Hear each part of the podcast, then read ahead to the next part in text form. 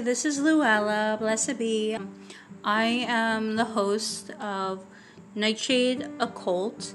Um, my podcast is, of course, about the occult um, and many different aspects of occult.